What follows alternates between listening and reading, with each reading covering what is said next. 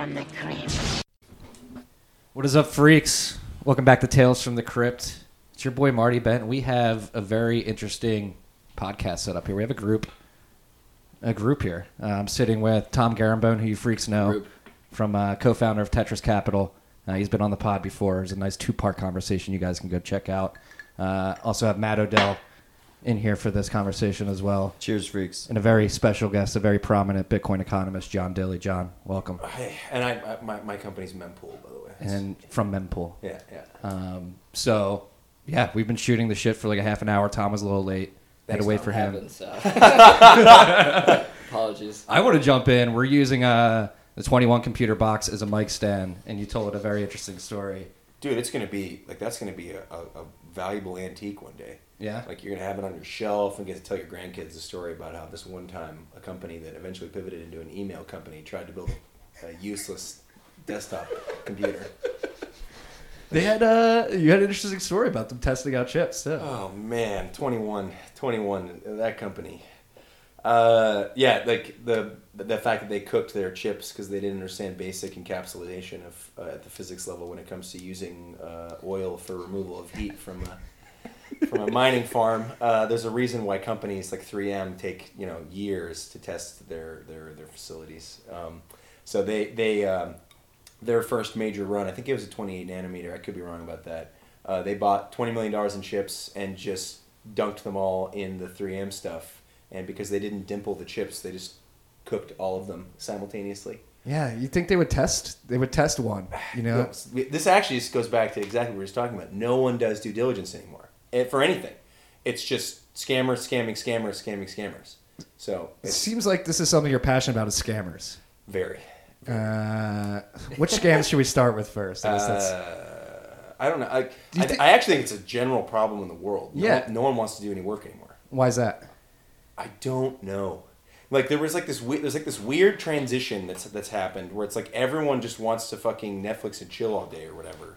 And no one wants to do any of the work to actually like improve society. I actually think it goes to a, bro- a broader thing you and I have talked about before, Yeah. which is that humanity is in a race between socialism and capitalism. Really? Capitalism is racing towards a post scarcity environment, and socialism is racing towards everyone's the exact same person, regardless of who you are, where you're from, how much money you have. Both of them are laudable goals to some extent. Some of them are insane, some of them are not.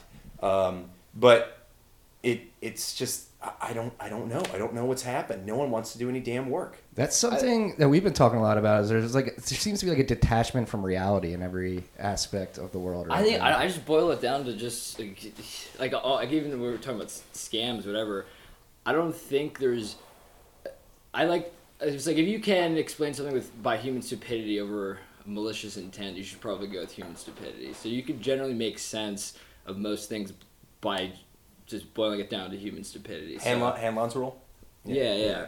So in terms of like due diligence KYC stuff, it like they don't do that much work, but there's like this bare minimum threshold that everybody's gotten used to of this paperwork bureaucracy, and it makes sense. Like the, the bureaucracy, of, it's like complicated in some ways, but it doesn't go deep enough to actually. Oh, yeah, yeah, exactly. But, So- but it, it, it's it's a mess. Like to go through it is a mess, but it's actually not testing for like, anything useful. Yeah. So I, I work I work with um, some some major banks, and they they're lamenting Canadian banks. I'll talk Yeah. about first. So they're lamenting they have like three challenges. One, the regulators like them to basically fill out all this paperwork about all this thing they're doing.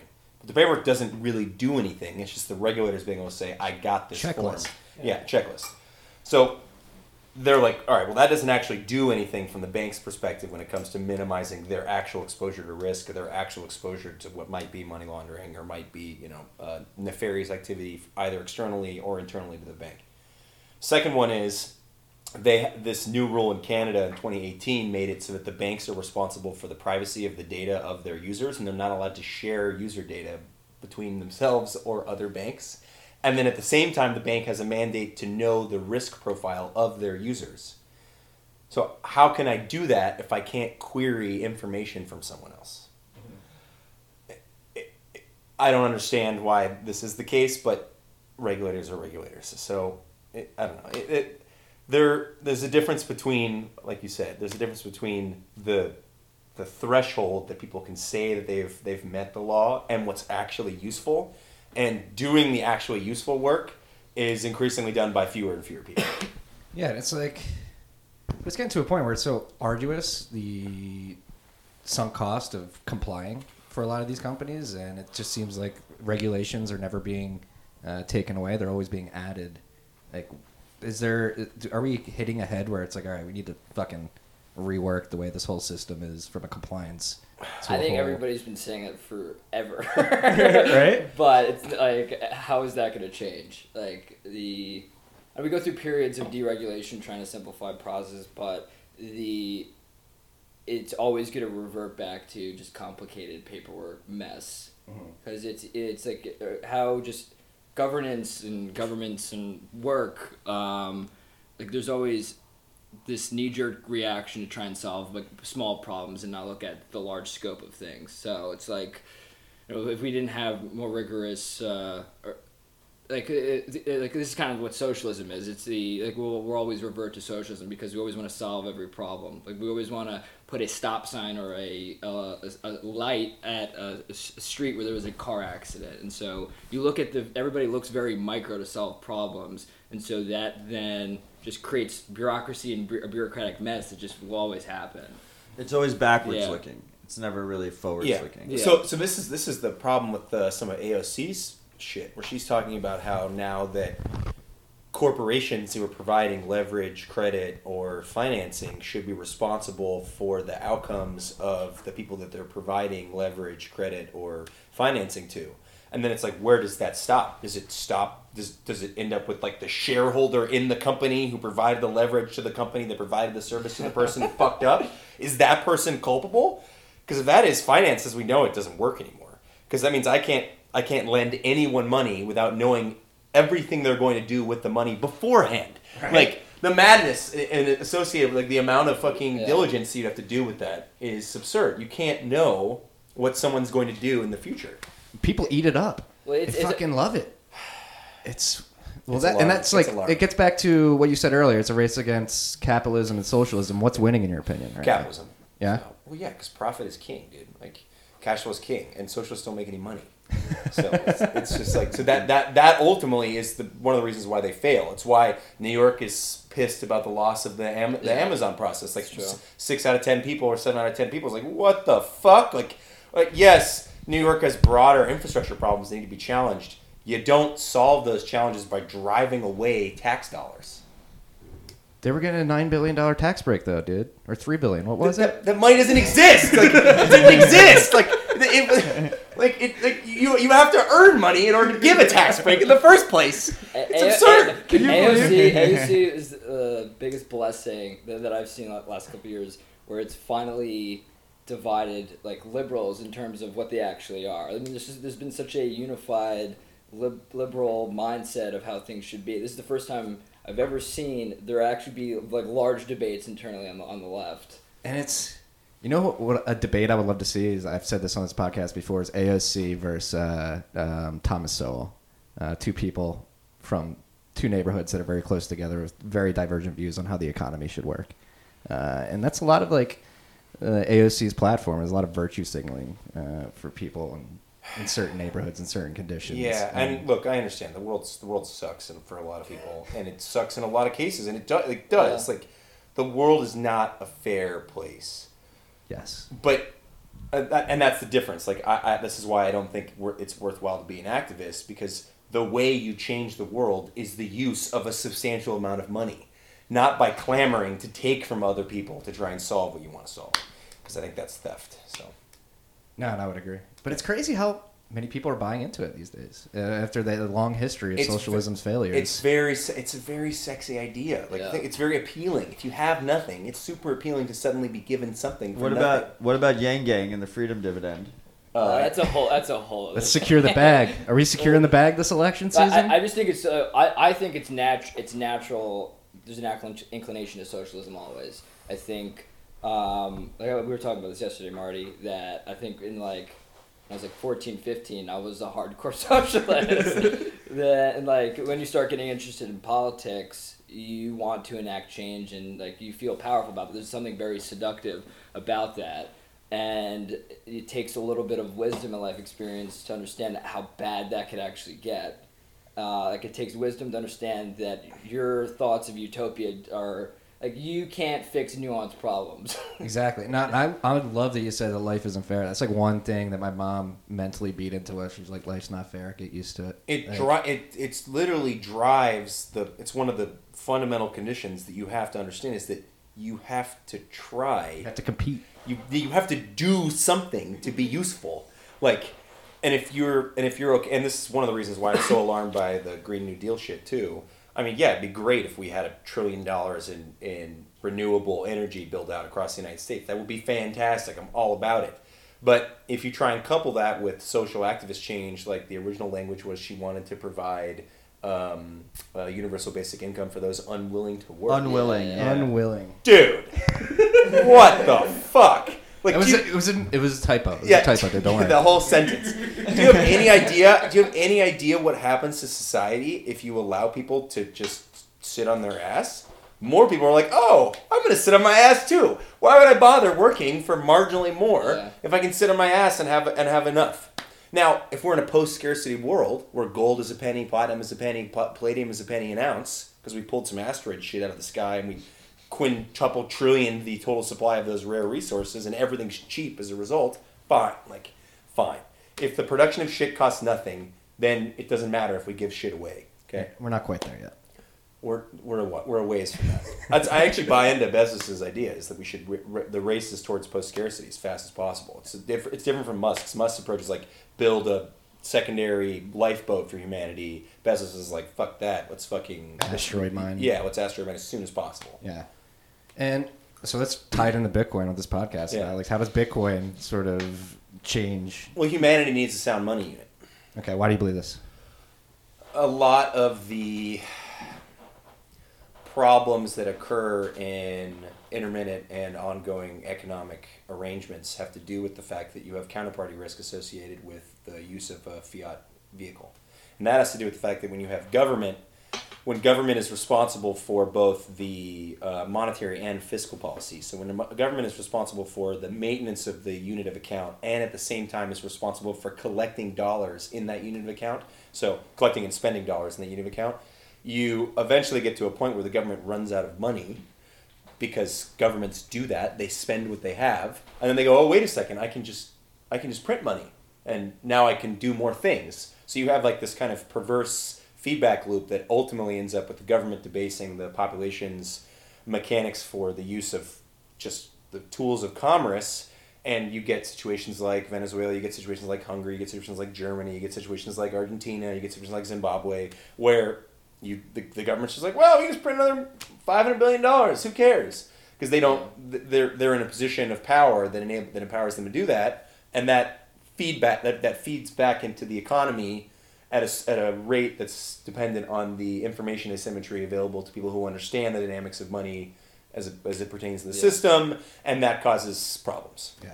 That's actually prescient topic because Matt and I went to Baruch College this morning. We spoke in front of uh, a class of young youths interested in Bitcoin and blockchain. Always be shilling. Always be shilling. Oh, jeez. And uh, we popped up uh, the St. Louis Fred chart, and I think it was like the first time any of these kids have seen That one like, got him. That Right? was What's this? immediately got this? him. the Fed monetary base What, chart. what was Oh. their What was their background to crypto pr- before this? Were they, are they, They're in a they're in a class at Baruch uh, pertains to quote unquote blockchain. Um, Okay, so they're interesting. Blockchain undergrad class. oh Yeah. wow. Um, but yeah, it opened up a lot of minds, and it, and it goes back to the fact that people don't know what money is. Number one, and then number two, when they do figure it out, they're like, "Holy shit, what are, what are we doing?" Um, but a good question one of the students asked is if Bitcoin does become successful, will it slow down the economy? And we we had a very good like conversation about that. So I'm interested to hear your thoughts. So I, I I'm not like super hardcore where I think Bitcoin removes fiat dollars. It just puts a cap on the on governments' abilities to um, to move Yeah. against their population's best interests.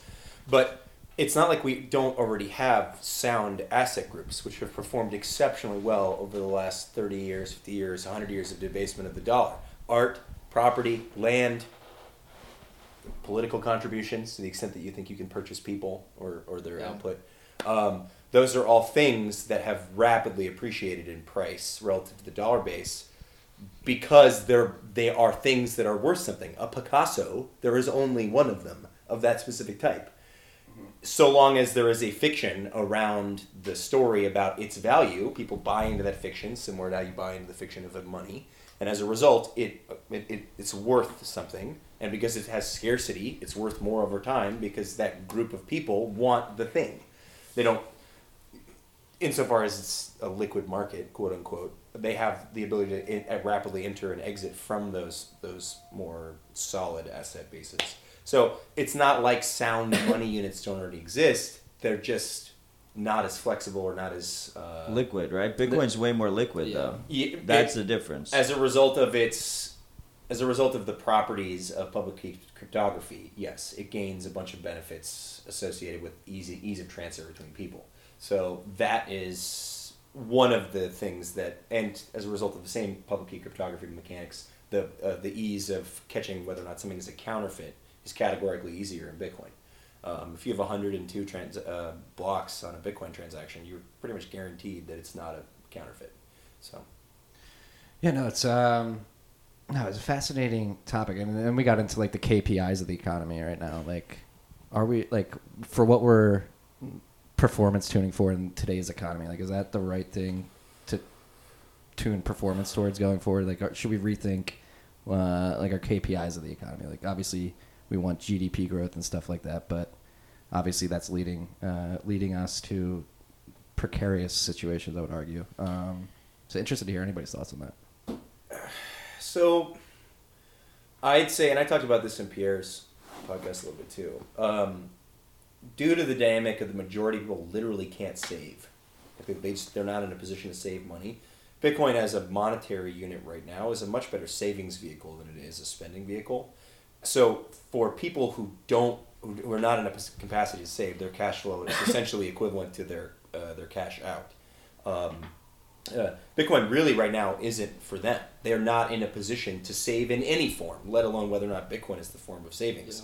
And that gets to kind of a, a psychological and I guess a, a, it's a function of the economy. I guess you could use it as KPI, which is what percentage of people are actively saving money, like actively saving value in any form or fashion. It was like uh, there was a really interesting study that showed like something like sixty five percent of Americans can't take a three thousand dollar hit without uh, No, forty percent can't take a four hundred dollar hit. yeah, yeah. What so it's, the yeah, fuck, yeah, yeah, man? yeah, It's crazy. It's Four hundred dollars. Yeah, yeah. If you fucking had an ex- four hundred dollar emergency expense, I think it is sixty percent. Sixty percent of Americans cannot cover that. Yeah. that's It's outrageous. just like I, I mean, in terms of KPIs, it's like uh, the government, it broadly speaking, is just trying to jerry rig every like the economy, and like I think we'll look back at this time period decades from now and be like, it's it's such a weird thing to do. like do. the CPI. why are we like- why are we going fine tuning to for it's the like- CPI? Social like security. small a small group of people trying to understand a very nuanced system. i- It's this, like this is why capitalism works because nobody's trying to figure it out. Like we we let it naturally uh, flow, right? So it's like there's unintended consequences of every action on a system, and I don't think we fully understand all of the actions that we've been making on the system. Where it's starting, I, I, there's pretty consensus view on Wall Street, broadly in the markets, that we're in for some tough times over the next five to ten years. Very consensus view. People are thinking more year, two years time frame that the party's still happening, and like we have this Fed put, and that's going to keep things rolling. It, it's so everybody's thinking very near term, but I think it's becoming a consensus view longer term that something's really off about this, and that we've put ourselves in a position that we pr- uh, we pretty much can't get out of at this point. Got to be some pain. Yeah. So I How much yeah, pain? it- How much pain are we talking? It's pretty bad. It looks Yeah. pretty bad. Dude, if sixty percent of Americans can't afford a four hundred dollar fucking emergency expense, imagine if there's like a twenty percent contraction in the economy. We're talking about we're talking about like the fabric of society. Like how Yeah. fickle is it right well, now? I mean, this is one of the reasons why you should have uh, bullets, butter, and water in your home at all times. So, in the event that shit goes tits up, you you, you have need butter. Yeah, yeah. You need Butter's the important one. yeah, yeah. So it's extremely high caloric uh, value. Like, you know, like, yeah, like well, I mean, we see it when um, when you have short term disruptions in normal economic functions. Within seventy two hours, people are looting. right. So, and that's alarming for a whole bunch of reasons. Meanwhile, you have people like the stablecoin guys, and I'm going to say stablecoin in this case is separate from the custody money, the custody money. Custody monies can be useful, like the like tethered dollars, all that kind of shit. That Yeah. can be Oh, like the fiat backed. Fi- fiat or asset backed. Right. But the ones who are trying to reinvent the like the algorithmatized stable value ones, those guys are fucking ridiculous. Bank- It's Banker? just- Is that the- like it's the- banker? it's- Was that that it's- too? So I- we're- basis, it was basis and maker, right? Banker. Yeah, yeah.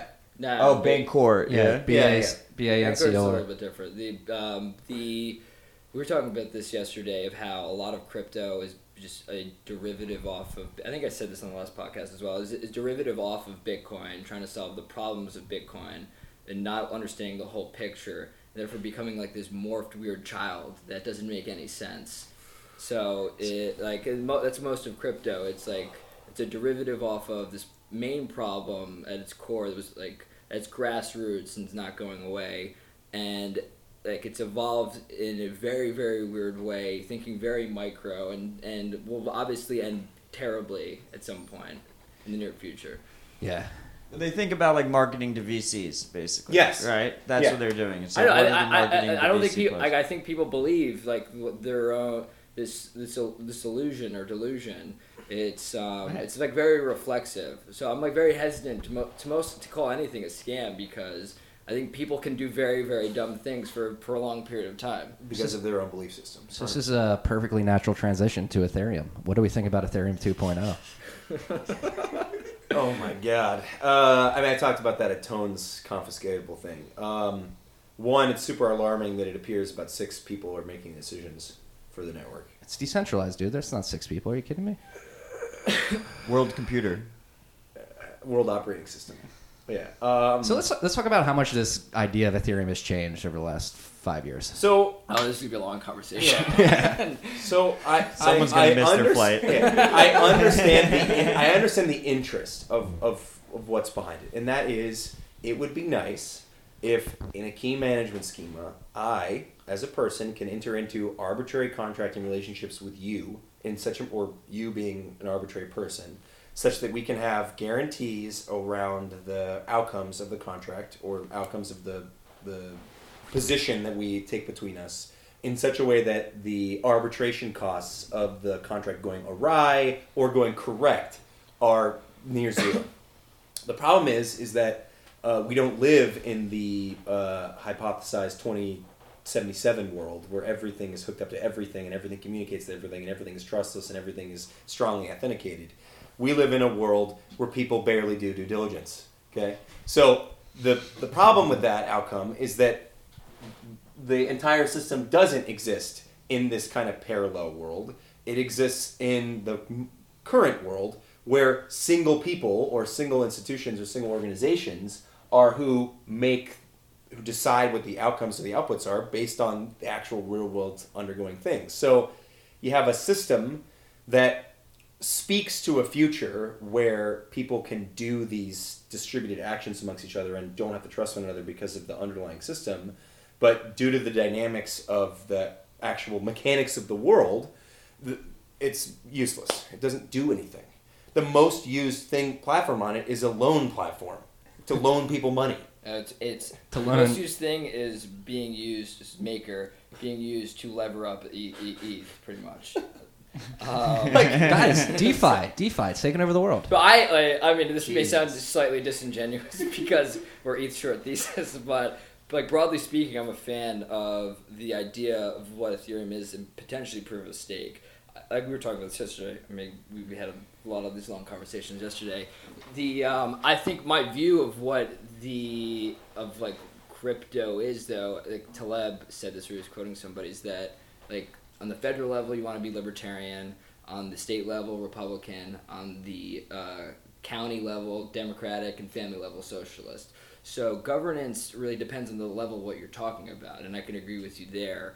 Bitcoin is libertarian, and there uh, because we're agreeing on the smallest amount of things that for the system to work off of, it can become a global money, and that's what like global money should be.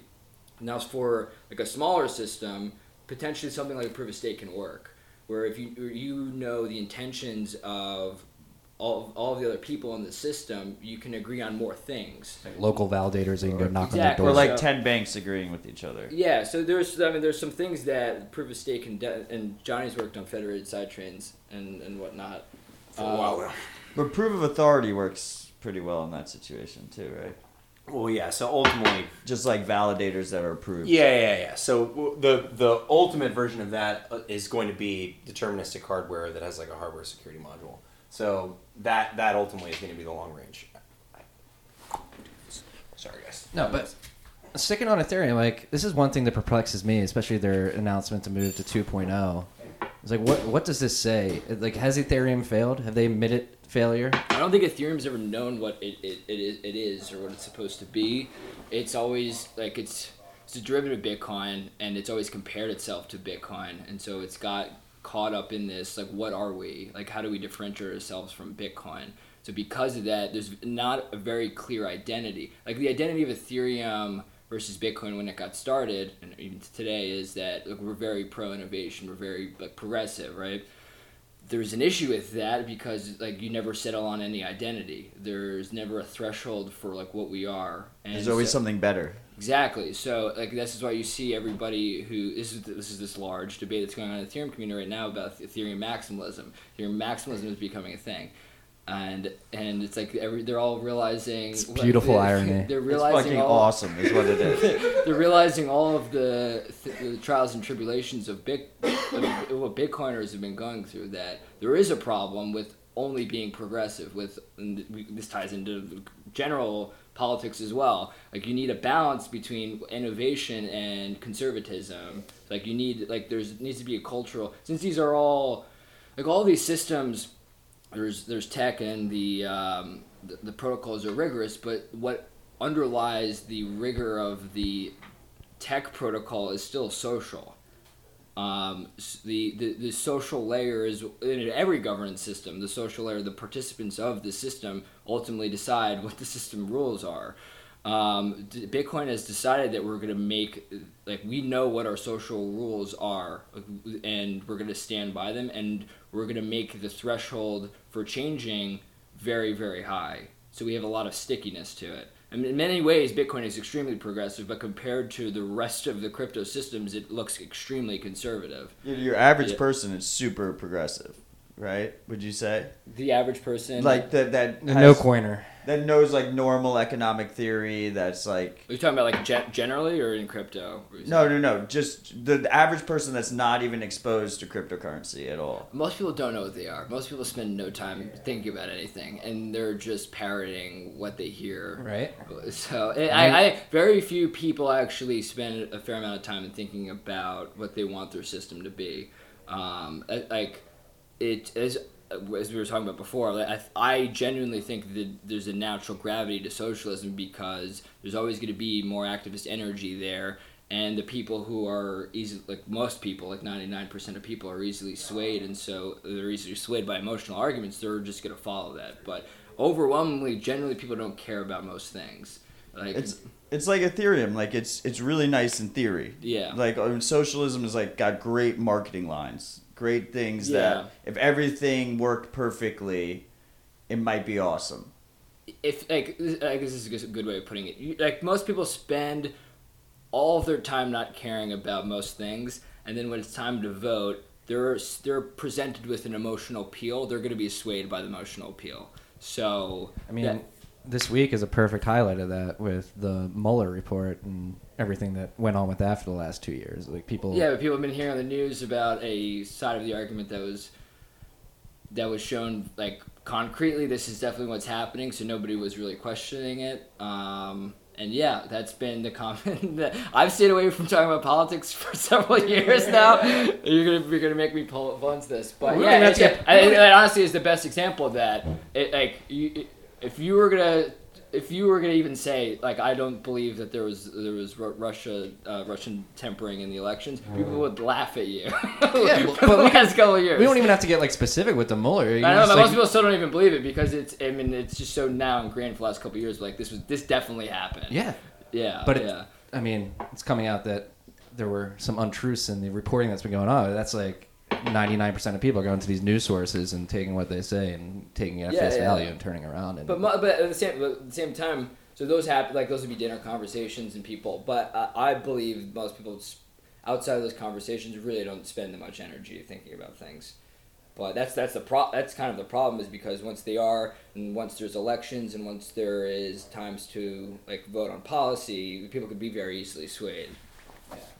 no, it's uh, how do we get people to I- start thinking about this or caring about it? Can we? Or is it, or is it like It's it's, too large of a problem. Yeah. The, like when you're trying to like if yeah the I think the best you can do is is like tell the truth and you have to like I think you have to be, be optimistic that like the truth the long the, in the long term the truth always wins right and so people can be swayed emotionally for a period of time but eventually they'll come back. yeah? No, the truth does prevail. It's I a- mean, what happens if it's just everything's just broken? There's a chance that happens, but I think you have to be optimistic.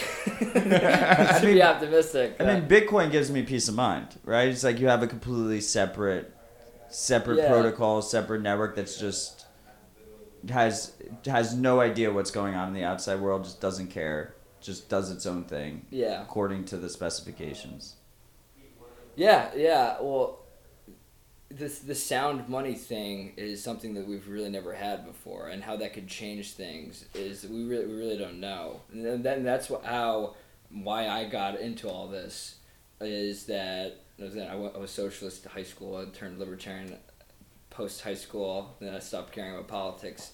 The the um like giving it, it's something that gives people back like an individualism and that uh, how that can change things. I, I only see that as being like a very net positive. Yeah, personal Yeah. sovereignty, Yeah, taking yeah. control back into your own hands. It's not even personal sovereignty; it's personal responsibility because it forces you to be eh, to exude extreme ownership over yourself and, and the custody of your, your wealth to some extent. Yeah, there's Yeah, very yeah. few things in in society nowadays where if you fuck it up, someone can just unequivocally turn to you and be like, "That was your fuck up." And in Bitcoin, I feel like that's all that happens. Like every single what- time what- someone what- loses money, you're like, "That was you, bro." What individualism um, encourages is is people like seeking their own truths. So it makes it less likely that groups of people fall into this a collective like delusion. So this is why capitalism long term works much more better than communism and socialism. Because in communism and socialism, you're essentially tying the whole system together. So once there's become once there starts it's fracturing in some ways, it's going to have a catastrophic collapse. With capitalism, you're making the, you, the system is much more individualistic, and it allows for the individuals to fail by themselves. And so there's no, the the whole system is ne- can never be compromised.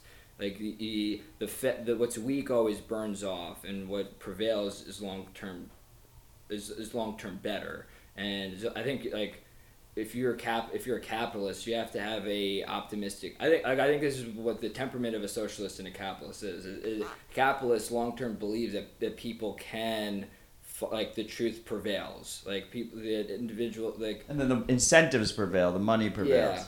It, I think socialists are approaching the world where human beings are corrupt. We need to fix them, and we need to fix them in like a very dramatic way. You change chemistry; it's not going to happen. Yeah, I mean, like, this is why like I'm I get very like hesitant and scary when people are trying to think about influencing a whole system. Be like, how do we change this? Like we're, we're talking about activism. I think like I'm hesitant of act like.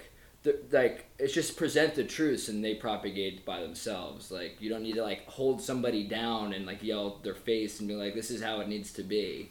So like we, like, it, it's very, it's extremely, um, what's the word I'm looking for? Um, not uh, pretentious. It's, it's extremely self grand like grandizing to think that like what I think is is right, and so you should all believe what I'm thinking. I think it's a little more humble to say. Like my views may not be correct. Let's let this play out. Like the winner wins, and that's probably better for everybody. Right, and I think uh, if we're talking about externalities within Bitcoin, Bitcoin. This is the article that was dropped in the Wall Street Journal today about Steve Barbour and Upstream Data and what they're doing in Alberta by capping the natural gas. Like this is like a like an overt solution to a problem, a big problem that the world is talking about right now, which is global warming and energy efficiency, and it's not governments throwing a bunch of money and making it more efficient. It's the free market basically finding a way to make it more efficient. Yeah, there's two ways to look at glo- like global. I, I, I don't think it, it's. Everybody agrees that there's potentially a very large problem with with glo- global warming, CO two emission, and all that. I think the debate that can't happen. Um, that's it, that nobody wants to have the productive conversation about is what's the best way of going about it. And it, the like the very emotional side of it is we need like massive action by governments that will like force all these Mass regulation. yeah.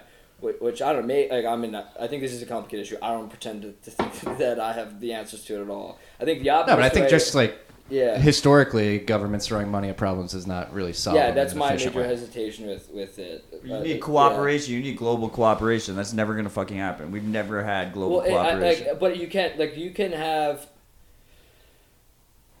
like I mean like um, uh, uh, this is a weird example of just cooperation to enact change, but like militias or whatever, like a, a grassroots movements that people have banded together to solve, where there wasn't any enforcement, and, and those have uh, those have forced major changes in various par- p- p- parts of history. I think I mean I think if we need can- militias to save uh, yeah, global I'm saying like just grassroots movements do happen, right? And Bitcoin is it, it's it, it, Bitcoin is an example of of some people weren't forced to do anything. Everybody's kind of risen up individually, and they've bought into this idea themselves that we all agree on too.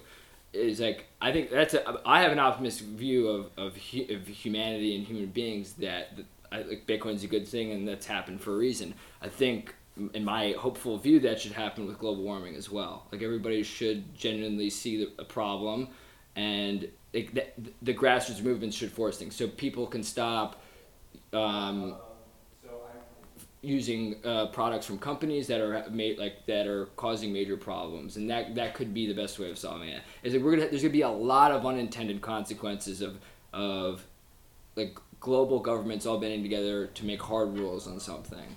But I don't know. That I mean, I may be too optimistic about human beings, so I don't know. We'll see. I'm optimistic too. And hey, you freaks out there if you go to the bodega, don't get a bag. Just carry out your stuff. You're, you're never going to need a bag for Bring the your own bodega. bag. Or bring your own bag. Yeah, BYOB. BYOB. Um, no, It's, it's like it's it's it's kind of weird where like governments aren't letting people do good themselves, right? It's like is it a good uh, like this is my view of charity as well. It's like in, in taxes, right? It, like is forcing people to pay for something like we want to like sit back and look like that, that's a net good thing but was there any actual genuine good act in it like a genuine good act is doing something when you weren't required to do it and really not talking about it at all like there was other no net benefit for your image or anything else it was actually a genuinely good act yeah. Like helping the Yeah. neighbor bring in the groceries. You don't tell people when you go inside. Holding Yeah. the door. Holding That's the a door. big one, That's another one too. especially in New York. What no are one your- holds the door. I'm interested to hear your thoughts on this. Uh, what if the government were to enact a regulation for these fracking and drilling sites that said if you have so much flare, you need to cap that and mine Bitcoin with it? but they're kind of doing that. Bitcoin. I, so I, I don't. I don't not believe in regulation at all. I think like there's like. Um, it's, it's like it, things should be nuanced, right? Like there's no. I, I'm not a libertarian where no regulation. Um, all regulation is bad. I think um, this is what kind of changed my view. Getting deeper into economics in college was like, like there could be there's points of a system where the system um, like resonates out of control and so like you need to find the areas of where a system can resonate and kind of cap those but be very very careful of not going farther than you, you have to so like it, like regulating uh, oil and gas in certain ways i think is definitely required Yeah. That's one. That's one regulation I've thought of. Like, They- they if you want to help global yeah. warming and you want to regulate in a way, don't take money from people. Be like, hey, if we have a means to use this energy, you should use it. And if you're not being efficient with it, you're getting fined. But Bitcoin does that, right? i'd love for bitcoin to be involved in regulation as well yeah Bitcoin does that naturally through its incentives, right? Because we already have the regulation that says you can't flare a certain amount, mm-hmm. right? So now they're they, they have to cap their production because they can't flare a certain amount. So so Steve Barbour comes in with upstream data and he goes he goes you guys don't have to stop production. Not only that, you can even reclaim some money from your flaring at the same exact time. and they don't have to actually put in the regulation anywhere that you have to do Bitcoin mining, right? That's just the natural end result because we have good incentives set up where there's a financial incentive to fucking do it, right? Like if you have a financial incentive to do something, it's way more likely that people will do it than just if you tell them, you know, they have to play ball or else. Yeah.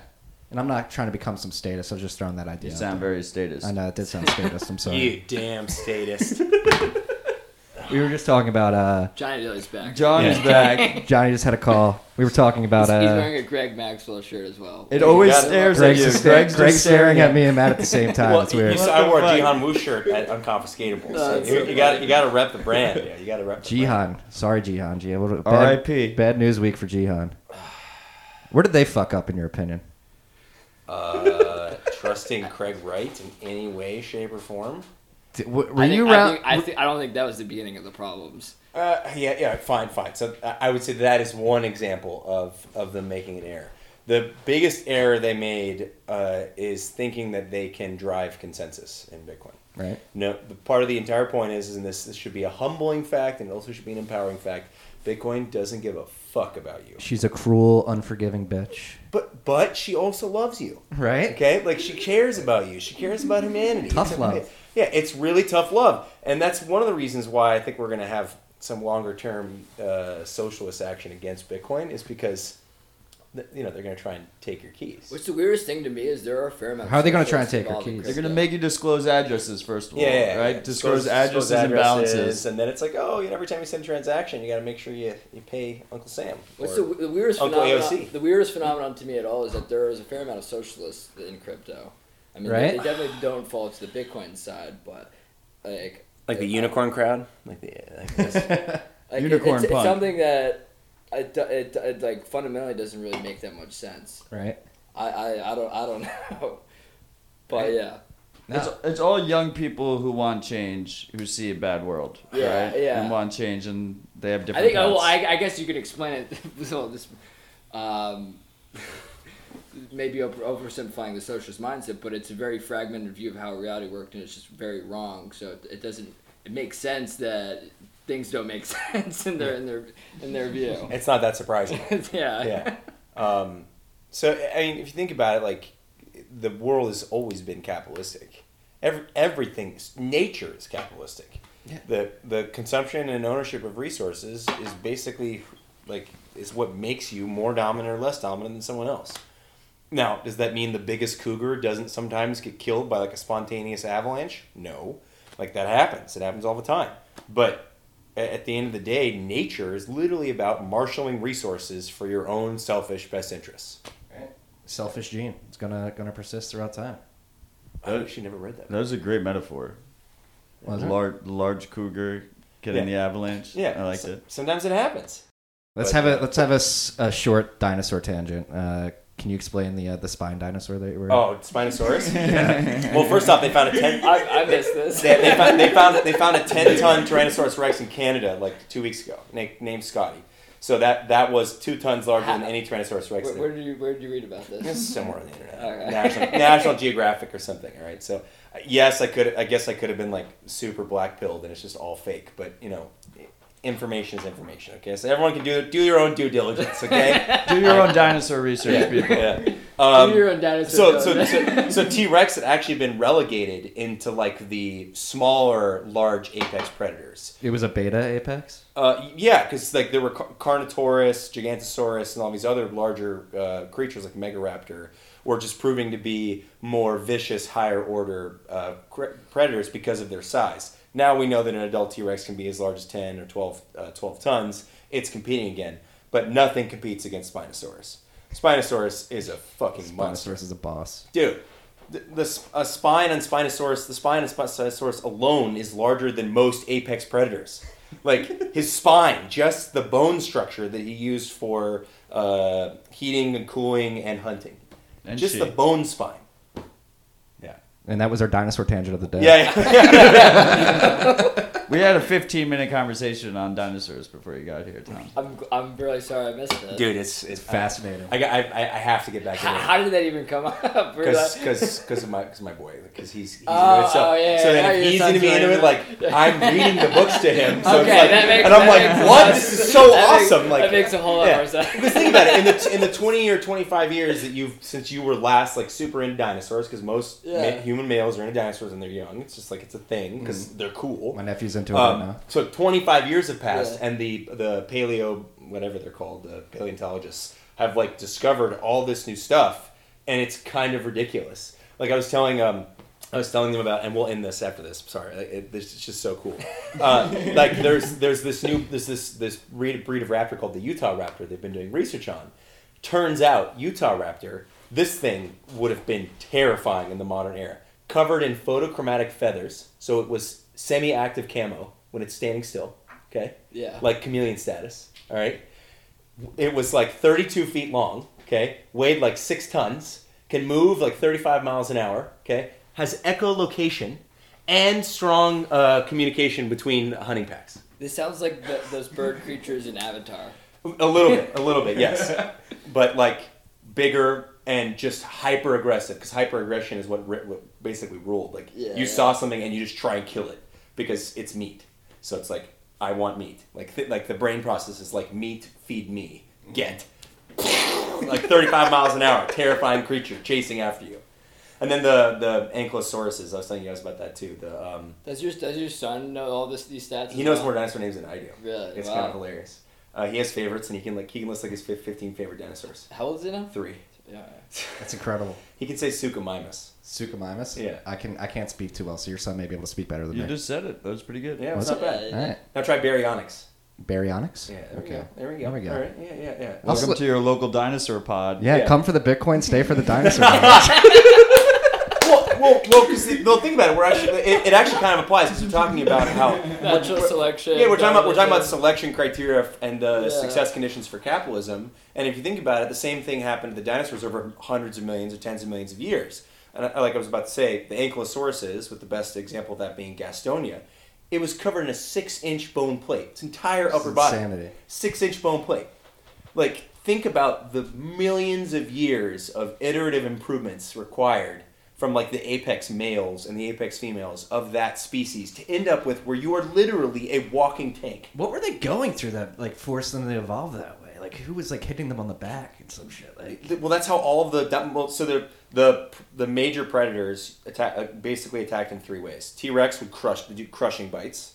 Um, dinosaurs like uh, Allosaurus, um, Carnotaurus, Baryonyx, Suchomimus would attack with like this slashing function where they would they kind of disjoint their jaw and they come in like an axe and then they just they hit you and if they hit you you bleed out because it's a fucking Allosaurus. It's like a six ton creature. If it hits you with the, if its jaws is an axe and it hits you with the full force of itself, you're gonna bleed out.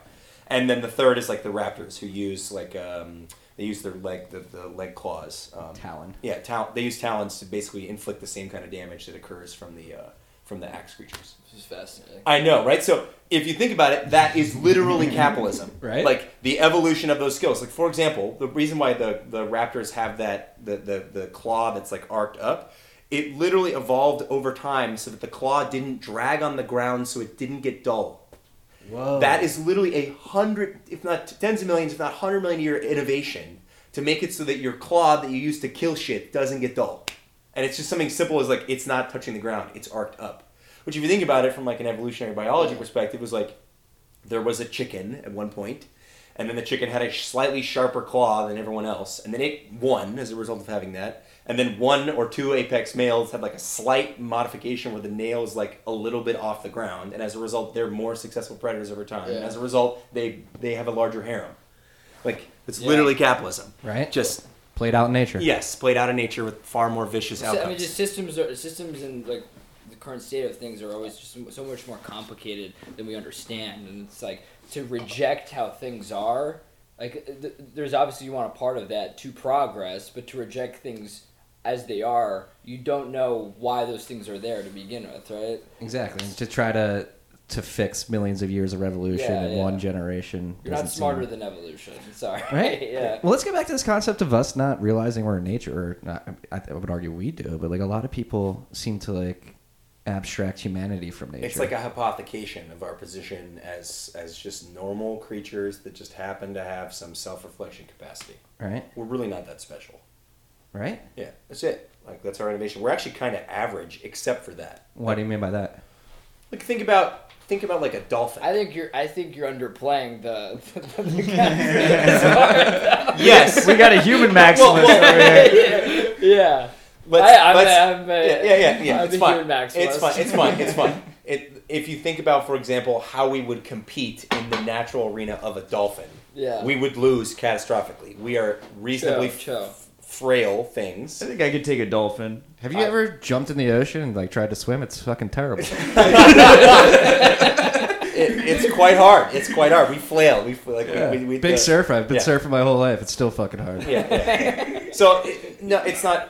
Yes, that that capacity is a wonderful thing, but I think if we left the chimpanzees and the apes alone for tens of millions of years as well, they will eventually will evolve into that capacity as well. We have chimpanzees and apes that can do fairly complicated things. Some of them are smarter than the average sixth grader. We have crows In using vending ways, in machines. Yeah. In different ways, The- yeah. I was watching something the other day about chimps, how they can track, like, they can see a flash of a pattern of numbers, like up, up to like I don't know, like twenty or something, flash of it, and then track those numbers where they were. Oh, cool. Yeah. That's yeah. So, So they, I get- mean- they, they have different working numbers. No, It's just, it's, in, yeah, in yeah. different, like the consciousness thing, I think is a different. And then they get the concept of fairness too. Did you see that study where the one monkey was getting grapes and the other was getting cucumbers, and or they were both getting grapes at one point, and then uh, at some point the researcher switched from giving one a grape and the other a cucumber, and the one that got the cucumber was so pissed off because the other one was getting a grape and he was getting a cucumber, and he just like got that inherent unfairness of the situation. I would prefer eating the cucumber personally. Yeah, that's interesting. That was an interesting preference by the chimp.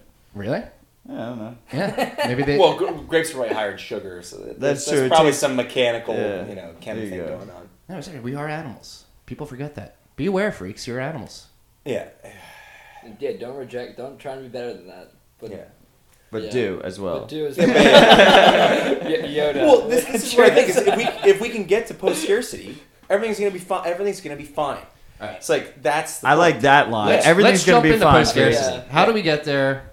So- what does it look like? So think think about think about a lot of the uh, resources that are used in the higher order, uh, mechanically sophisticated uh, machines we use today: TV, recorder, laptop, computer, 21 computer. tw- 21 computer, Macallan. a, a car, a, a fabricator for chips themselves, uh, a, mining company, a boring company. All these things require expensive metals, catalysts like platinum, palladium, iridium, uh, fuel sources, and energy sources to run. If I can pull an asteroid out of the sky that a hundred million times more current supply of the total stock of gold, palladium, and platinum on the Earth, the prices of those goods drop to nothing and the cost of building machines that currently are limited in builds or, or, or infrastructure that's costly to build because of the power constraints or the power costs of building them or the machining costs for, for building the machines or the machines themselves if we remove the the major cost bases from those building more infrastructure gets radically cheaper. And suddenly we don't have all these fucking hard conversations about making resource delineation choices because we have so many fucking resources. It's a fucking no-brainer How far away from mining asteroids are we? oh that's a great question Do we know how many asteroids are passing us? I, I got pitched on a really interesting, uh, and by really interesting I mean a total scam, uh, uh, blo- a blockchain where they, they were going to sell you they were going to sell you percentages of asteroids that had rare earth metals yeah, in that them, sounds super legit. and then when it's worth enough money, go get them and bring them back. So you're the owner for now. You have a put option. You option. have a put option on this fucking asteroid. Good luck getting at it, but don't worry, you own it. It's yours. It's your asset. How can they tell what uh, materials are on the asteroid before they decide to mine it? Uh, That's- there's, there's there's some methods. Yeah. That, like there's like resin. it has to be on the blockchain as well. Oh yeah, hundred percent. With AI and machine learning. Yeah, too. because think, Yeah. think about what that would do to world markets. If you went and you pulled an, a- if you pulled one of those asteroids, you came back with it, and let's say you you don't drop it like a fucking meteor on Earth, but you just Like you an keep it there. yeah, yeah. But you keep you keep it. You Hey, keep, got you all this keep it there. palladium and You destroyed it there. China. If you you whoever owns that asteroid owns massive percentages more of the total supply of all the rare earth metals on Earth. It'd be great for Bitcoin. Everyone is everyone who is holding those metals is worth nothing now. They're worth nothing. Those their, their resor- the resources that they were hoarding or using or kept in the ground or were holding in banks, nothing instantaneously. It's one of the reasons why I'm short gold in the long run. Short gold, long Bitcoin. Yeah, well, in the long run, I would I, like right now. Gold's not a terrible hedge. Like, how far away from a Type One civilization are we? Or we're What does that mean? Like harnessing all the energy on the Earth and in our star. I feel oh, like. Oh, you mean like a Dyson sphere? Yeah. That kind of shit? We're a ways from that. we are, we're having trouble getting people to agree to build nuclear power plants, okay? Like, Yeah. let alone fucking the infrastructure requirements around building a Dyson sphere. Oh, speaking of, Bryan Bishop had a really interesting way to solve uh, global warming. You put, you put a, you, you send a satellite up with a thin plastic film, and then you just put the plastic film in front of the fucking sun, and it just drops the solar radiation by like 1%.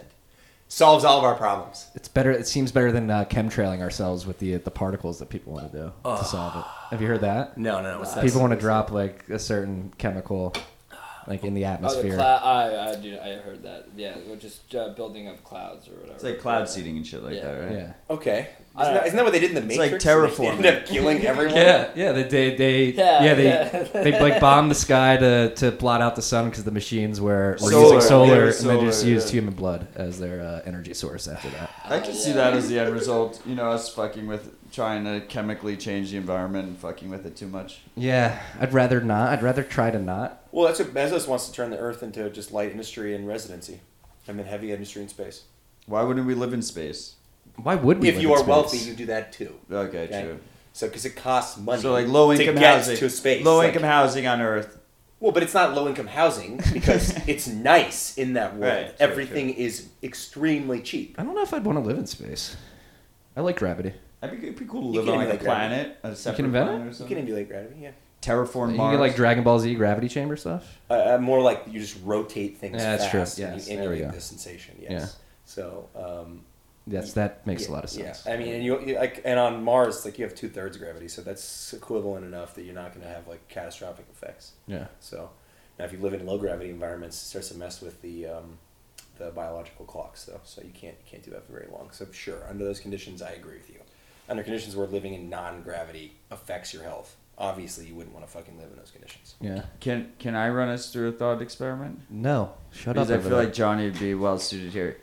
If you were to kill Bitcoin today, how would you kill Bitcoin? Ooh. That is a good Like question. so, you're Very like a woke question. regulator. You know, you're in power. You have you have some things you can do. What what would you do to kill Bitcoin? Turn the power off for seventy two hours. the whole world. Everywhere, worldwide. That You'd never be able to pull that was off. Very quick answer. You'd never be able Would to you pull that off. would you off. destroy though. the world in the process? No, people would Yeah, be looting yeah, this, the, the, the you know the stores and stuff. But by the time everything came back online, everyone's shorting everything, and everything goes to zero. Even Bitcoin though. Probably. I feel like we're resilient to that. Like the Why- Bitcoiners would be like, "This is our shot it? to Why shine." everybody shorting it? because there was just a catastrophic event that resulted in all power going off for seventy two yeah, but uh, hours. could you individually pull that off?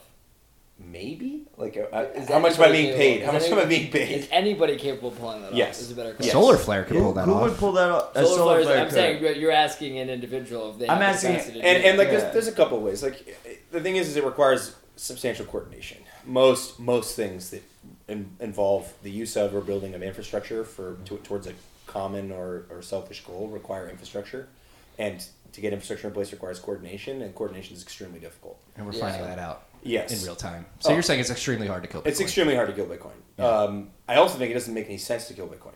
If you're a government, you should want Bitcoin to exist. You You should buy it. buy it and hold Yeah. some. It's a Why, reserve. why aren't they? Who's going to be the first one to Maybe they it? are. We're- we're Venezuela very- are we're very- we're- obviously. Everybody doesn't really fully appreciate how early on all this stuff that really is. That's I another think- thing we talked about in this class today. Was like I mean, so you really, early. I don't think you really fully appreciate how early on it is, and like unless you have a real good view of existing market infrastructure and then work into Bitcoin market infrastructure, and it's extremely JV.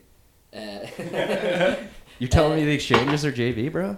I mean, we're we're we're, get, we're, The- we're getting close to like 1980. We're I don't even think I don't even think we're there yet. The I, I I mean I think Bitcoin goes through these natural boom bust cycles, and it and it boom and the bust starts when there's no new buyers and it's, it's prohibited by the infrastructure. So like we're the over at so this happens in commodity cycles as well. It's like the price increases. It, it allows for an expansion of the infrastructure, More and miners then and then when there's a bust, you be, make the infrastructure a lot more efficient. And so we've been going through in a, a market infrastructure efficiency process now for about a year and a half, and like it's very very like like the from like. Uh, top of the market to now, market market infrastructure is extremely better. Like right? Because you and it's from multiple angles, right? Segwit's obviously one at the protocol level, but like I mean, December I, I, December 2017, you couldn't use Coinbase. I, like, I, I, it, like if you wanted to Bitcoin buy and sell. protocol is almost like Especially that Tuesday where they ninja launched uh, Bitcoin Cash. Bitcoin protocol is almost operating as its own thing. Uh, the, like how you can, I think you could tie price of Bitcoin to market infrastructure. Like custodians, like they're acting kind of like banks, didn't really come online for Bitcoin, which is where, uh, in my opinion, most of the bitcoins are, are going to be held. We just Held. got Fidelity. Yeah. Fidelity was what, So, like yeah, two months ago That's in beta very- or that's an something? extremely new phenomenon. So, They, also, Like- they also said they're not doing Ethereum for at least nine months, right? yeah, yeah. Because of confusing. their, because of their hard fork. I think it's more reasons than that, but Yeah, that's definitely one- but that's definitely one of them. Um, so yeah, the like mar- like a market infrastructure now is kind of set up i- is just I mean, it's still very much improving pretty rapidly. It's getting set up for like a next cycle, and I think we're going to continue to have these cycles. I got, I could kind of see two pretty clearly playing out over the next five ten years. Yeah, I definitely don't think the one we just went through is the last, nor the one We're coming definitely up. not set up for governments to care about it at all. Like, uh, nor should they. Honestly, They're mean, still just aren't super cocky. They're still super cocky about I, it, right? I mean, no, I don't. I don't not think even it's on cockiness radar. at all. It's we're talking about sixty-five billion dollars of like a of something. It's a drop in the it's bucket. not, uh, like you really should like if, if you're in their position, you shouldn't be taking it that that seriously. but they have. If they don't take it seriously now, they're fucked. No, I don't think so. I think like you'd be setting yourself up very well if you st- you did. In my opinion, we're all bullish here, so that's. Uh, I'm not saying anything controversial. Um, you would obviously be making a bet on something that I think will play out really well. Um, but I like if you're really being if you're living not in this world and like you you really shouldn't be taking it seriously yet. Like it, the the dominoes haven't fallen yet for you to be, be doing so. I'd also argue that, like, due to the fact that certain nation states, like the states, have twelve aircraft carriers, the extent to which they care about any other monetary unit or any other asset class is just like, can you stop my twelve aircraft carriers? Right. So That's like, why you can't have five nodes on the network or something because you just why I, fucking this I don't them. like, like. I don't think the U.S. under any scenario is fucked. Other governments that have much worse monetary policy and controls, including their military for, force projection, are certainly in, much more, much closer in line to being in trouble, especially during maybe the next one cycle or maybe two. Well, But- especially since it looks less likely that America will crack down, right? So like once Yeah, I mean, you have uh, America complacent Amer- American with the picture, government is still pretty robust. Where I mean, why would they? Like, uh, they're better off just buying it. Like if I was just if no, I, I mean, was the, a the- the government, I'd buy the, the government doesn't care. But uh, if you're going to approach it from as Bitcoin is a threat, like I think the government, the U.S. government is much more robust, where there'd be a much more rounded discussion about that. That they're not going to be taking any drastic actions on that side Do you at think- all. Do you think Trump owns Bitcoin? I, I mean, I know his son does. He does. He Yeah. definitely owns Bitcoin. no, I know yeah. he does. Yeah. There you go. So he basically owns Bitcoin. Trump doesn't own anything. It's a blind trust. It's a blind trust. Yeah. Means he He, can't see it. and He he can't can't see see it. I don't know. I, I, I, I honestly don't know. Uh, I'm, I'm sure he's heard of it. It'd be hard for anybody who've not heard about it at this at this point in time. But telling you, the, I, don't, I uh, don't think I like people saying it's gonna come up in presidential election. Maybe Yang Gang brings it up. I don't. I think we're Yang's gonna give us twelve thousand dollars in Bitcoin every year. Well, like Yeah, essentially, yeah, like I'm just yeah, gonna put it straight I- I into go- my uh, sats. We're, we're 1200 everybody's like so impatient of like like the world like we need hyper Bitcoinization tomorrow. It's gonna be a long longer process. It so- it sounds so ridiculous to say. Like I, I do believe it's inevitable in a lot of ways, but it's just a lot longer than what people think. Yeah, I can I've been dropping. I've been years, dropping the hyper from hyper Bitcoinization, just Yeah. saying Bitcoinization. No, I mean ten years is a, qu- it, what's your relative time frame? Ten years. Ten years for a Ten years is a long time. If you think No, about it. ten years for dramatic change is not. I mean, Yeah. like internet coming. In Bitcoin online is years, that's like a very, very century. fast, the right? iPhone came out ten years ago. That's So pretty. ten drastic years in terms of being if you're. It was a shitty iPhone. Ten was. years. It depends on your time frame of things. I think because we've gotten used to tech innovation happening so quickly, that ten years feels pretty long right now. Um, but I th- we're talking like tech innovation, which more impacts like social social change on like a communication basis is easier to change versus like macroeconomics. Macroeconomic Commerce. macroeconomic commerce just goes through longer cycles. Right. Like, people, it's just that's just how it is. Yeah. You're like, yeah, No, it's and again, it goes back to what we were talking when John was on the phone. Like, be the change you want to see in the world. Like, do the things, the change that you want to bring in. Like, Thanks, Gandhi. buying buying whole Bitcoin. I am not as skinny as Gandhi, but uh, I do say that line every once in a while. Gandhi Gandhi would have been a Bitcoiner. It's the ultimate form of nonviolent protest. It is, it is. And let's Actually, talk. you know, a hunger strike is.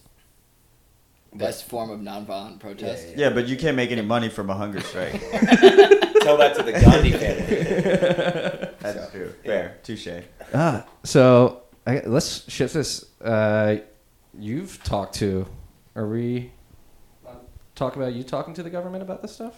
Uh, I mean, so I, I, I'm advising the SEC on like custody standards, compliance standards, and um, kind of market structure because of some of the work I've done in the space. Um, they're they're 18 months behind where anyone thinks they are. Yeah. So, Um, what, what kind of conversations are you having, or what can well, you? Well, like we're like they're still concerned that like no major auditing firm like the big four are auditing anyone's key schemas yet, to the extent that anyone is auditing anyone's key schemas. So because the incentives are broken, right? They don't want to take that risk. They don't well, even want yeah. to yeah Well, if you think about it, there's there's personal incentives for the individuals at the SEC as well, and then there's the incentives for the SEC, the, or the institution. So those are different. Um, I, I mean, at the big four, like, there's no incentive for the big four to even dip same, their fucking toe same, in, right? Same, in a bilateral sense, the same kind of incentive structure exists for the people inside the big four and the institution that is Right. one of them itself. So there's um, there's a lot to unpack there. Uh, the biggest problem that the SEC has right now with what they call the qualified custodianship rule for, for, for Bitcoiners is that because Bitcoin's not qualified as a security, if I deposit Bitcoin to a registered ATS or a brokerage or an exchange, and that exchange, brokerage, or ATS goes bankrupt, because Bitcoin isn't qualified as a security, it's not clear what happens in a bankruptcy court when the exchange goes to pay out its creditors or those that are, uh, you know, entitled to, you know, their pound of flesh from the institution. So, in a classic uh, brokerage, ATS, or exchange world, when I deposit my uh, my my IBM shares or when I deposit my Apple shares to the institution, in the event of a bankruptcy of that institution, I get my property back because of securities law. Because Bitcoin's not a security, it's not clear that maybe a bankruptcy judge goes, nah, that goes to the top line creditors. Done, gavel. So Are we learning anything from the Mt. Gox uh, so that situation? that- so that it's more that the the first real qualified custodians for uh, for the exchange of Bitcoin will just be people who use a trust structure, and then the trust will loan the Bitcoin to the exchange brokerage or ATS, and as a result of it being a loan to the actual performing institution, that's a security. You'll have a claim on that. Yes, and then that will pay back to the trust. And now the solvency chain is is the trust actually doing what's required with regards to the you know the proper uh, mechanics around uh, controlling the the asset. So I think we're close to having like legitimate exchanges, like we- we're like actual exchanges, like um, like the ICE's Bakkt and Fidelity, where they actually qualify as a real custodian, and people can actually start to trade it with legitimate money. Versus right now, it's like how do you how do you trade on Gemini or Coinbase? You send like a wire transfer, and then just like that's the that's it. You can't can't trade against your other portfolio. The asset's stuck in that one specific spot. There's like there's a lot of mechanics that make this a lot like 1980 in Yeah, normal finance. yeah. It's like I have a single prime brokerage. I put my money with that prime brokerage. I can only trade with people who trust the exact same prime brokerage. 1980. That's where Bitcoin is right now. What's more important at this point, protocol development, build out, or infrastructure? You think? In Like, do we, we still have fun, fungibility, scalability to solve? Fun scalability is that's a long, long, long range. I think I mean I think Bitcoin works as as is, right? I do as well. So I mean that's and so yeah, I mean both are important, but Bitcoin works as is. I think some protocol changes would have massive, uh, great fallout as well. But um, yeah, I, I think probably infrastructure right now. If you're interested in price and adoption, Mm-hmm. um, there's just still a major amount of friction involved for the individual that's kind of gone away, but for institutions to get comfortable, like they're just not comfortable. Mm-hmm. Um, yeah, so I mean the, the infrastructure is JV is the best way of describing it. Yeah. Yeah. It's been Jack Jerry Bush League. Bush League is the best way of describing I mean, it. Not even like- JV. Every like everybody's been kept, keeps getting caught off guard by price increasing, and then like we were left with the existing infrastructure, and, and so Yeah, look at the 2017 run. Like they couldn't even open accounts quick enough and verify accounts. All the Yeah. exchanges were going down. This is my. This isn't like uh, we were talking about this yesterday. This is my reason why I think the next cycle happens a lot faster than this. Everyone this said it's People get length onboarded. is- Yeah, It's I- I bullshit, right? I dis- well, I mean, there's a re- there, there- there's a good reason for that. Just because eh, we're becoming more of commodity cycles, like just larger movements. We're talking about larger mass. If you, be, but we're not really going- there yet. No, no, like, like I understand the reason for cycles getting longer, and I do agree with that in the long run. I think the next cycle happens a lot faster, though, because um, there's a lot more money that's on the side. And it's ready. It's ready to go. And then the friction for them getting involved is, is like is a massive is a massive fraction of that. Is much is is the there's so much friction has been removed since the last cycle. That's what I'm saying. cycle, yeah. yeah. And Last there's so many there was a- sophisticated investors that literally have their money, like their cash, just sitting there that can move into Bitcoin within a matter of hours. Like they could just Yeah, come into yeah, Bitcoin yeah. like super easy. like we there wasn't like yeah like the exchanges were a lot more JV so 2016 Look at Polo, for instance. Polo's wanted- fucking owned by Goldman now. so if you all of a sudden got interested if you all of a sudden just got interested in Bitcoin um, in the beginning of 2017 it would have taken you probably like like from like from stop to go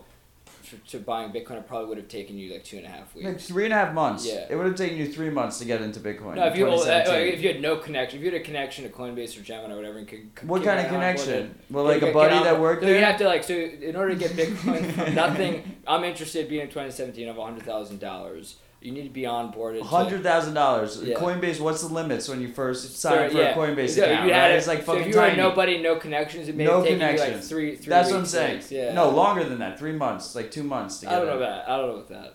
But like three weeks. Um, Three weeks to get hundred thousand dollars into Bitcoin. Yeah. No Coinbase account. No network. nothing. About three Bullshit. weeks. Yeah, no way. Took, you- weeks. took you way longer. Maybe. Either way, three weeks is a while, right? Yes, yes. And now Yeah. it's way shorter. Now it's a matter of like hours, Yeah. pretty much. I Yeah. mean, like you could, like, uh, assuming you're on board, which most people are now. There's a lot of streams for being onboarded. Um, so the flow, there's a lot of dry powder sitting on the side. Everybody's kind of playing this bottom hunting game now. And even something like Yeah. CME, it'd be super easy to get a CME. Yeah, so a lot of people are on board. There's then the the um, the streams and routes for for trading it. Everybody's kind of onboarded in different types of ways. The money flow can happen a lot faster. So this next cycle, I think, is different. Like, can't just look at it broadly. These are the metrics. The last cycle happened. Let's lengthen them out. I think the situation is a little bit different. So, and once there's some momentum, the price of Bitcoin and the demand for Bitcoin are extremely reflexive, and that's why we have these boom bust cycles. And everybody forgets the halving. Yeah, Right. with halving What halving? Yeah, yeah, exactly. Halving's priced in though, dude. Yeah, Ari told me. Ari Paul told me, Mister uh, Hundred Million Dollar Man over there. Uh, well, I had a I- question. I, had a question to follow up with you. Yeah. Um, and I forgot it. Go on what you were gonna say. What was I gonna say? I don't remember either. My issue with protocol development is I don't think we're in a position. I think. I think Bitcoin's fine. Like I don't think. I think needs to visualize. The I'm interested to hear what John has to say about this. John, Wait, one where second. are we? Do we need fungibility? So Like- that's what I was like, I gonna think say. long term. I would say long term. I guess so. There's a there's a reflexivity between the invest in quote unquote. I- m- There's no such thing as investing in Bitcoin because it's speculation. Like investment is a uh, a, a investment by definition is an expectation of, of somebody doing something to get a return. Cash flow. There's uh, like Yes. If we're thinking of Bitcoin as a commodity, you're just expecting the price to go up for various reasons. It's technically considered speculation. Um, I think the, the there's very much long term benefits from like Schnorr Taproot and all these Yeah. things coming out. I, uh, Agsigs. Yeah, it, it, it, it allows for the demand for the Bitcoin ledger to increase exponentially in ways that I don't think we completely understand yet. And then I think that's very much long a long term benefit for the security of Bitcoin. yeah. And this kind of feeds into like the one major uh, concern for Bitcoin is is there with the Bitcoin having a cap supply is the long term uh, is Bitcoin able to have long term security for that? I think it, like a lot of these implementations allow for much different types of demand into Bitcoin that feed into the fee Fee structure. market, yes. So Jevons paradox comes into play if, if these are enabled to some degree. Well, I mean, we saw we, we, Bitcoin survives well under conditions of extremely high demand, high stress. We saw that in 2016 and 2017. So, um, It's even better in those situations. yeah, yeah, there, there are there are some long there are some longer range things that we that are not necessarily resolved, but they're like they're extremely long. Yeah, the man, So- on, yeah. the man on your shirt was popping champagne for yeah, yeah, for yeah. one- It, it works. It works under stress, which is you got to remember that's that's that, that, that's really hard for most systems to natively stress test themselves. right. Um, uh, My It's, worry it's is so funny because like the counter argument people make who are not pro Bitcoin being like that was a major fail of the system, but it's Yeah, like saying ridiculous. crowd, hey, okay, if I have to like I can't get into a restaurant for two weeks, this restaurant's failed, right? Right. But- but This no, restaurant and- sucks. and- Nobody goes there. and Like, they- there was if they man char- that got it to that point, right? and if they It's- charge it's you ten dollars, you get in. It's because I think people's You know, view like, Bi- what the Bitcoin is a system, and it's like the demand for it. Like people have various different types of demand for it, and so if the fees go up, those the people who have much higher demand for it for various reasons, they're prioritized or like they'll Yeah, they'll need That- it. and that that, But that, that it- whole auction method is kind of foreign to people. 'cause- Yeah. And it actually kind of speaks to the socialism capitalism argument. It makes people uncomfortable to think about the fact that I can cut you in line by paying money. right? I mean, Whoa. I'm fine with people cutting me in Yeah, line yeah, as yeah. as I But, paid money. like, I think why like if you're approaching Bitcoin as like a tech platform thing, then you could you would think that I think this is the case for Ethereum. This is what we wrote in our e- short thesis. It's very very different than Bitcoin because the Bitcoin has like the inelastic versus elastic demand part of it. Bitcoin can survive high periods of fees because it being primarily a, a money thing, like they're and versus the like the alternatives, it all, will always kind of make sense. Rather, you If might not want to pay ten dollars for a if you're dApp, think- if you're but think- you will pay yeah, for money. yeah. So if like if a like Ethereum's uh, fee market is kind of going up ten or like extremely volatile, and trying to handle a large number of contract calls or whatever, it will completely cut demand. And so if there's DApps built on it, and now DApps have an all um, have the ability to port over to different contract smart contract platforms, or they're going to be doing yeah. that. Yeah.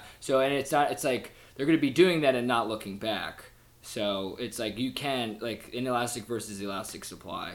so Uh, my not inelastic versus elastic demand. my fear is two years down the line, U.S. government says disclose all your addresses, tell us exactly how much Bitcoin you own. We're not ready for that. We need protocol improvements for that, right? So, from a fungibility perspective, Yeah. you think that the United States government is going to demand to know all of your asset I think they're gonna send us like a questionnaire that's gonna be like, give us all your. That Did is- you see what Canada sent out? That, Did you well, see what Canada's Canada a sent out? socialist nation. We are not a socialist nation. Yeah, right. Um, so let's be clear. This this nation is based on the premise of liberty and free enterprise. If those conditions change, I will no longer be an American. I would leave. Like liberty Right. and free enterprise is the, is what defines a, an American. It. I mean, there are other historical things that also define what it means to be an American, but that ultimately is that the enforcement of the conditions of free enterprise and liberty. If you don't have those things that exist in America anymore, it's not America anymore. Like so it. You, you're talking about a totally well, different let's. place. This is another theme on this podcast in particular. Like Yeah. we, I think we are frogs boiling in water and trending towards those socialist sort of tendencies. I, I wouldn't. I wouldn't buy. I wouldn't buy the mainstream media's attempts to, to brainwash you about that. No, it's not. It's not the mainstream media. I worked my the CIO, the investment fund I worked for out of college was Dmitry Alexeyev. He came from post-Soviet Russia. He immigrated in '94, and I'll never forget a conversation we had in 2012. It revolved around the TSA in particular, but he talked about immigrating in '94 and, and walking to the airport and crying because of the amount of freedom he felt like the first time walking to the airport. Yeah.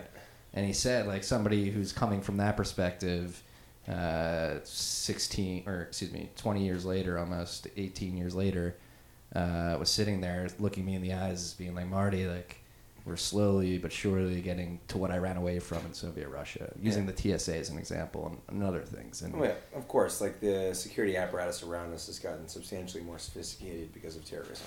yes, So well, is it is the TSA even that sophisticated? no, but Yeah. you, there are other mechanics in play that you don't see. That's just security theater. It's a jobs program, basically. Um, Same as with the army, almost army proper. What is, it, what is a jobs program? Socialism? Um, so yes, like, but again, and this is why I say we're in a race against socialism. Capitalism's in a race. It just matters who's like, does does capitalism lose the lead? So I don't think it's lost the lead. So that's why I don't worry so much about getting a demand letter about all my balances.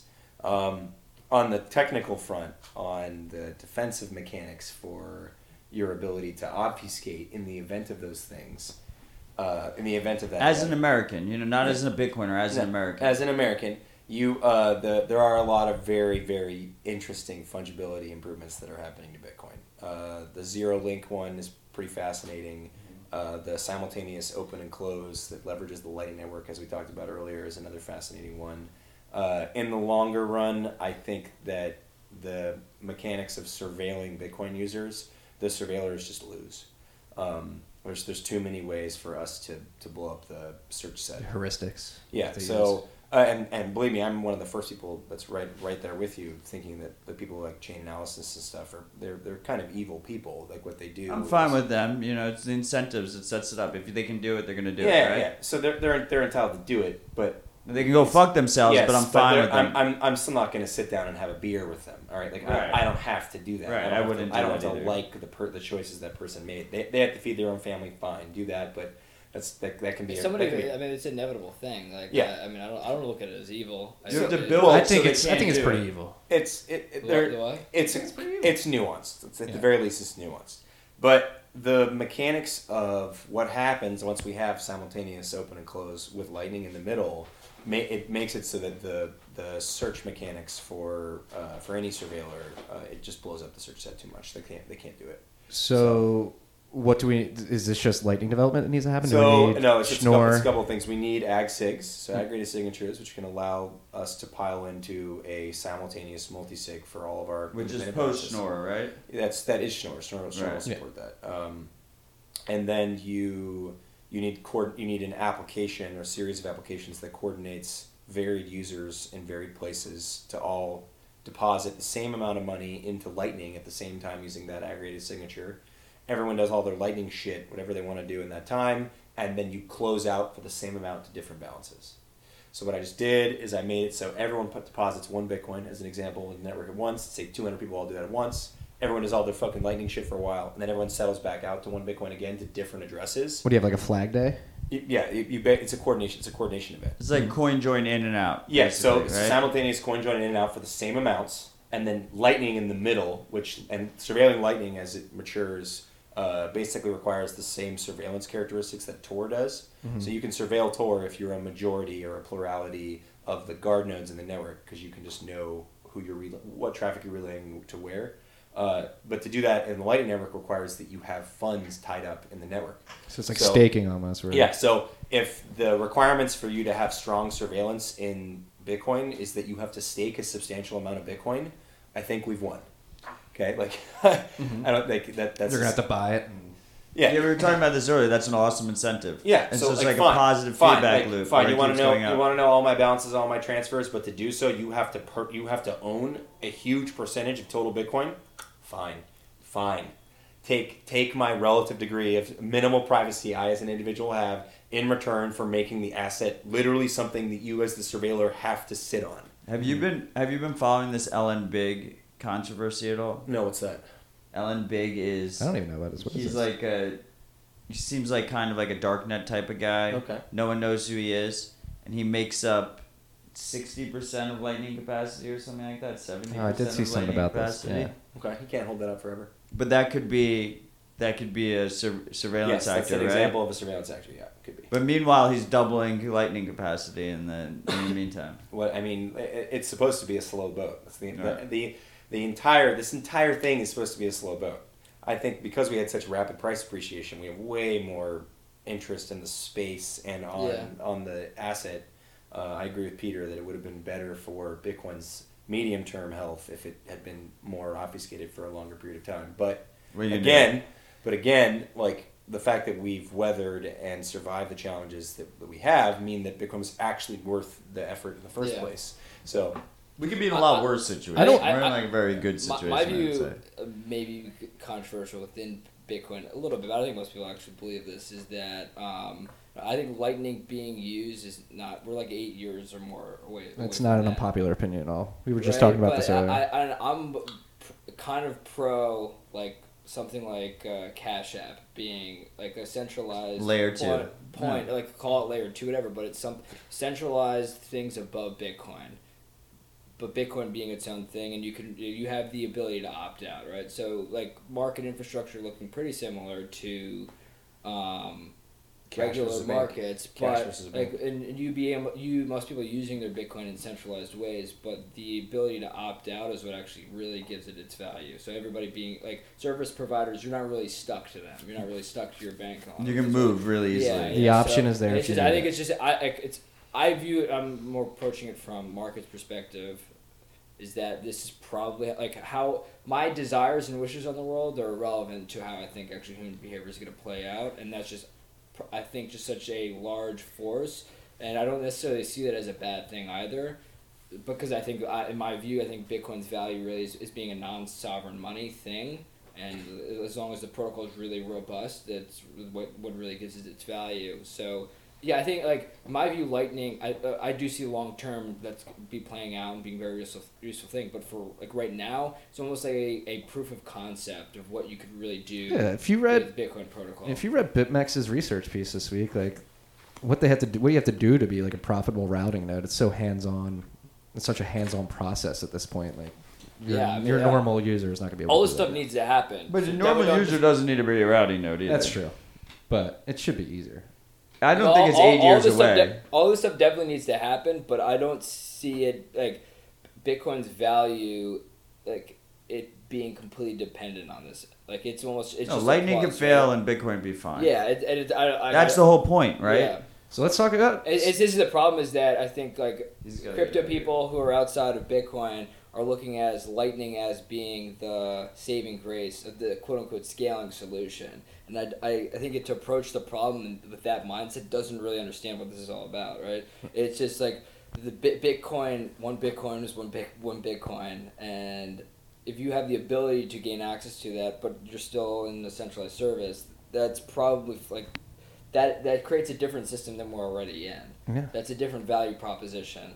Let's talk to a man who created another second layer solution, Liquid. Yeah.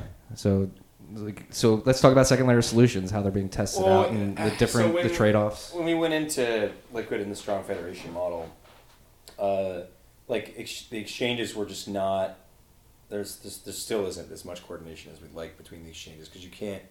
When you have more liquid markets, you have healthier markets. So the settlement lag between deposits and moving between exchanges still to this day causes uh, price discrepancy. Slippage almost. Yeah, slippage. So um, Liquid is, is basically supposed to be a solution for those slippage mechanics because I can cut the transfer time in Bitcoin down by like 98% or 99%.